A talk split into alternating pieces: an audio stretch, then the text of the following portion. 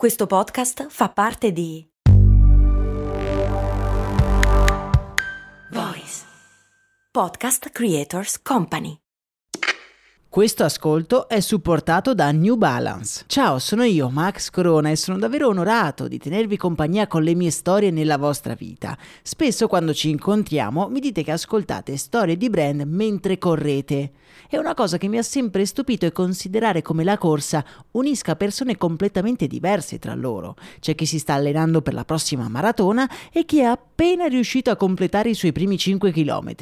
Anche io sono un corridore, non ho mai fatto una maratona, ma nelle mie lunghe giornate passate a scrivere questo podcast arriva un certo momento della giornata in cui sento il bisogno di uscire e correre, magari anche per poco, ma ne ho bisogno per alleggerire il cervello e sciacquare via una mente sempre affollata di pensieri. Per essere un corridore non serve fare la maratona, basta solo correre e l'unico modo giusto di correre è il tuo. Vai su newbalance.it slash it slash running per scoprire di più.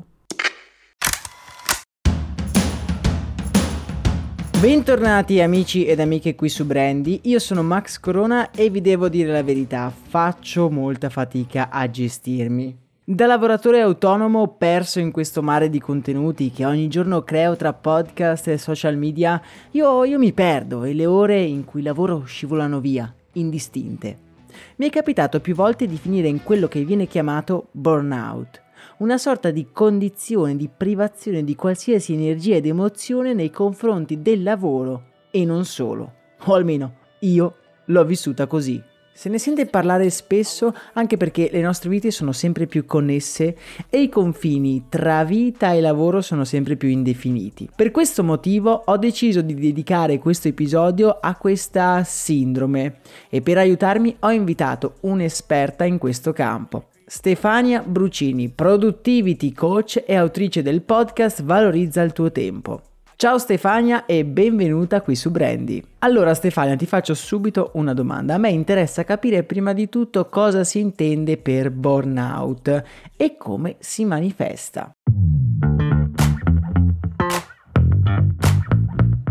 Ciao Max, sì, il burnout purtroppo oggi è diffuso sia tra i lavoratori dipendenti che i lavoratori eh, autonomi, è uno stato psicologico causato dallo stress prolungato sul lavoro le caratteristiche che si manifestano solitamente sono la stanchezza, la sopraffazione, la sensazione di aver esaurito tutte le energie, sia mentali che eh, fisiche, la fatica cronica, ma anche sentimenti di cinismo nei confronti del proprio lavoro, cioè un vero e proprio distaccamento e un senso di inefficacia. Si sperimenta quindi un mix di sintomi fisici e psicologici che poi si traducono in una diminuzione appunto della soddisfazione sul lavoro e anche una diminuzione della produttività.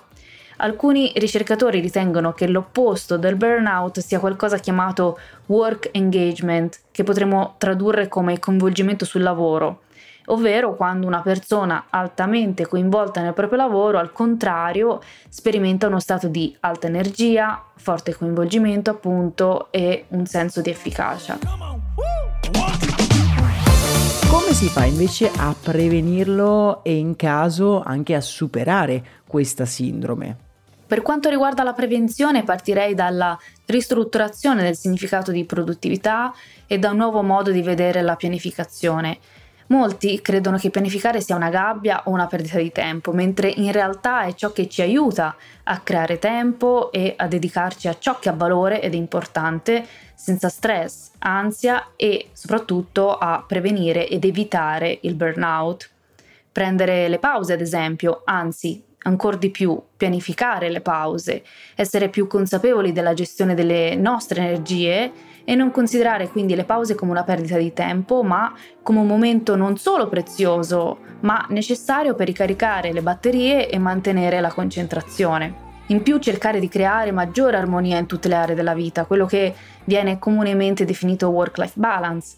Creare un equilibrio significa curare maggiormente più aspetti della propria vita ci sono degli accorgimenti, dei piccoli passi, piccoli cambiamenti che possiamo fare per prevenire il burnout e eh, se non è eh, troppo grave anche a cercare di superarlo. Quindi ad esempio lavorare meno, ma meglio, imparando a pianificare, infatti è possibile lavorare meno ma meglio, fare più pause, pianificarle, migliorare il sonno ad esempio, già eh, riducendo l'esposizione alla luce artificiale dei vari device la sera prima di andare a dormire, eh, esporsi di più alla luce del sole durante il giorno, fare anche più attività fisica, anche solo passeggiare, eh, stare a contatto con la natura, curare meglio la nostra nutrizione, insomma pre- iniziare a prendersi più eh, cura di sé ovviamente.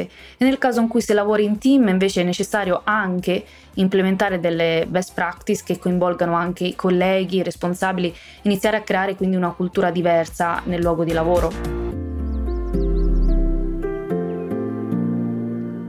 Io credo che ci sia sempre di più questa retorica di essere produttivi, di essere sempre sul pezzo. Non pensi che questo modo di comunicare, di pensarci sempre al 100% possa influire sul modo in cui affrontiamo il lavoro e provocare alla lunga il burnout? Assolutamente sì, essere produttivi non significa fare, fare, fare, fare, essere sempre al top, sempre al 100%, essere sempre connessi ed è complesso perché a mio avviso ci sono tanti elementi che nel tempo hanno contribuito a costruire questa narrazione. In primis la FOMO, ovvero la paura di perdersi qualcosa che ci illude di dover essere sempre connessi e attivi per essere produttivi, per non perdere occasioni. Il valore del lavoro si è trasformato in realtà in una regola rigida, il famoso prima il dovere, poi il piacere, che sì, da una parte è nobile, ma dall'altro se diventa inflessibile ci porta al senso di colpa se ci prendiamo del tempo per noi. In più, confondere la produttività con l'accessibilità e l'essere sempre attivi, quando in realtà possiamo essere più produttivi lavorando meno se si è consapevoli delle priorità e se si sa come pianificare. E poi quest'idea di dover essere performanti a tutti i costi, alimentata anche dal costante bombardamento dei social, che quasi sempre non rappresentano la verità, che ci fa sentire indietro o in difetto o in ritardo. E quello che cerco di promuovere è la produttività che si basa appunto sulla valorizzazione del tempo e sulla felicità, proprio perché più si è felici più si è produttivi ma soprattutto non è una produttività legata al fare fare fare, ma è capire cosa è importante per noi e eh, agire di conseguenza. Beh, io ti ringrazio davvero Stefania, grazie per essere stata qui con noi.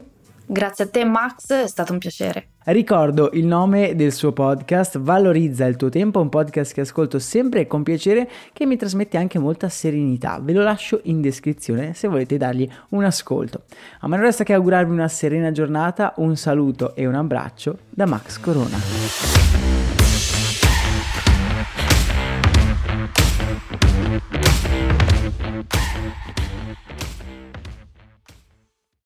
I'm Sandra, and I'm just the professional your small business was looking for. But you didn't hire me because you didn't use LinkedIn jobs. LinkedIn has professionals you can't find anywhere else, including those who aren't actively looking for a new job but might be open to the perfect role, like me.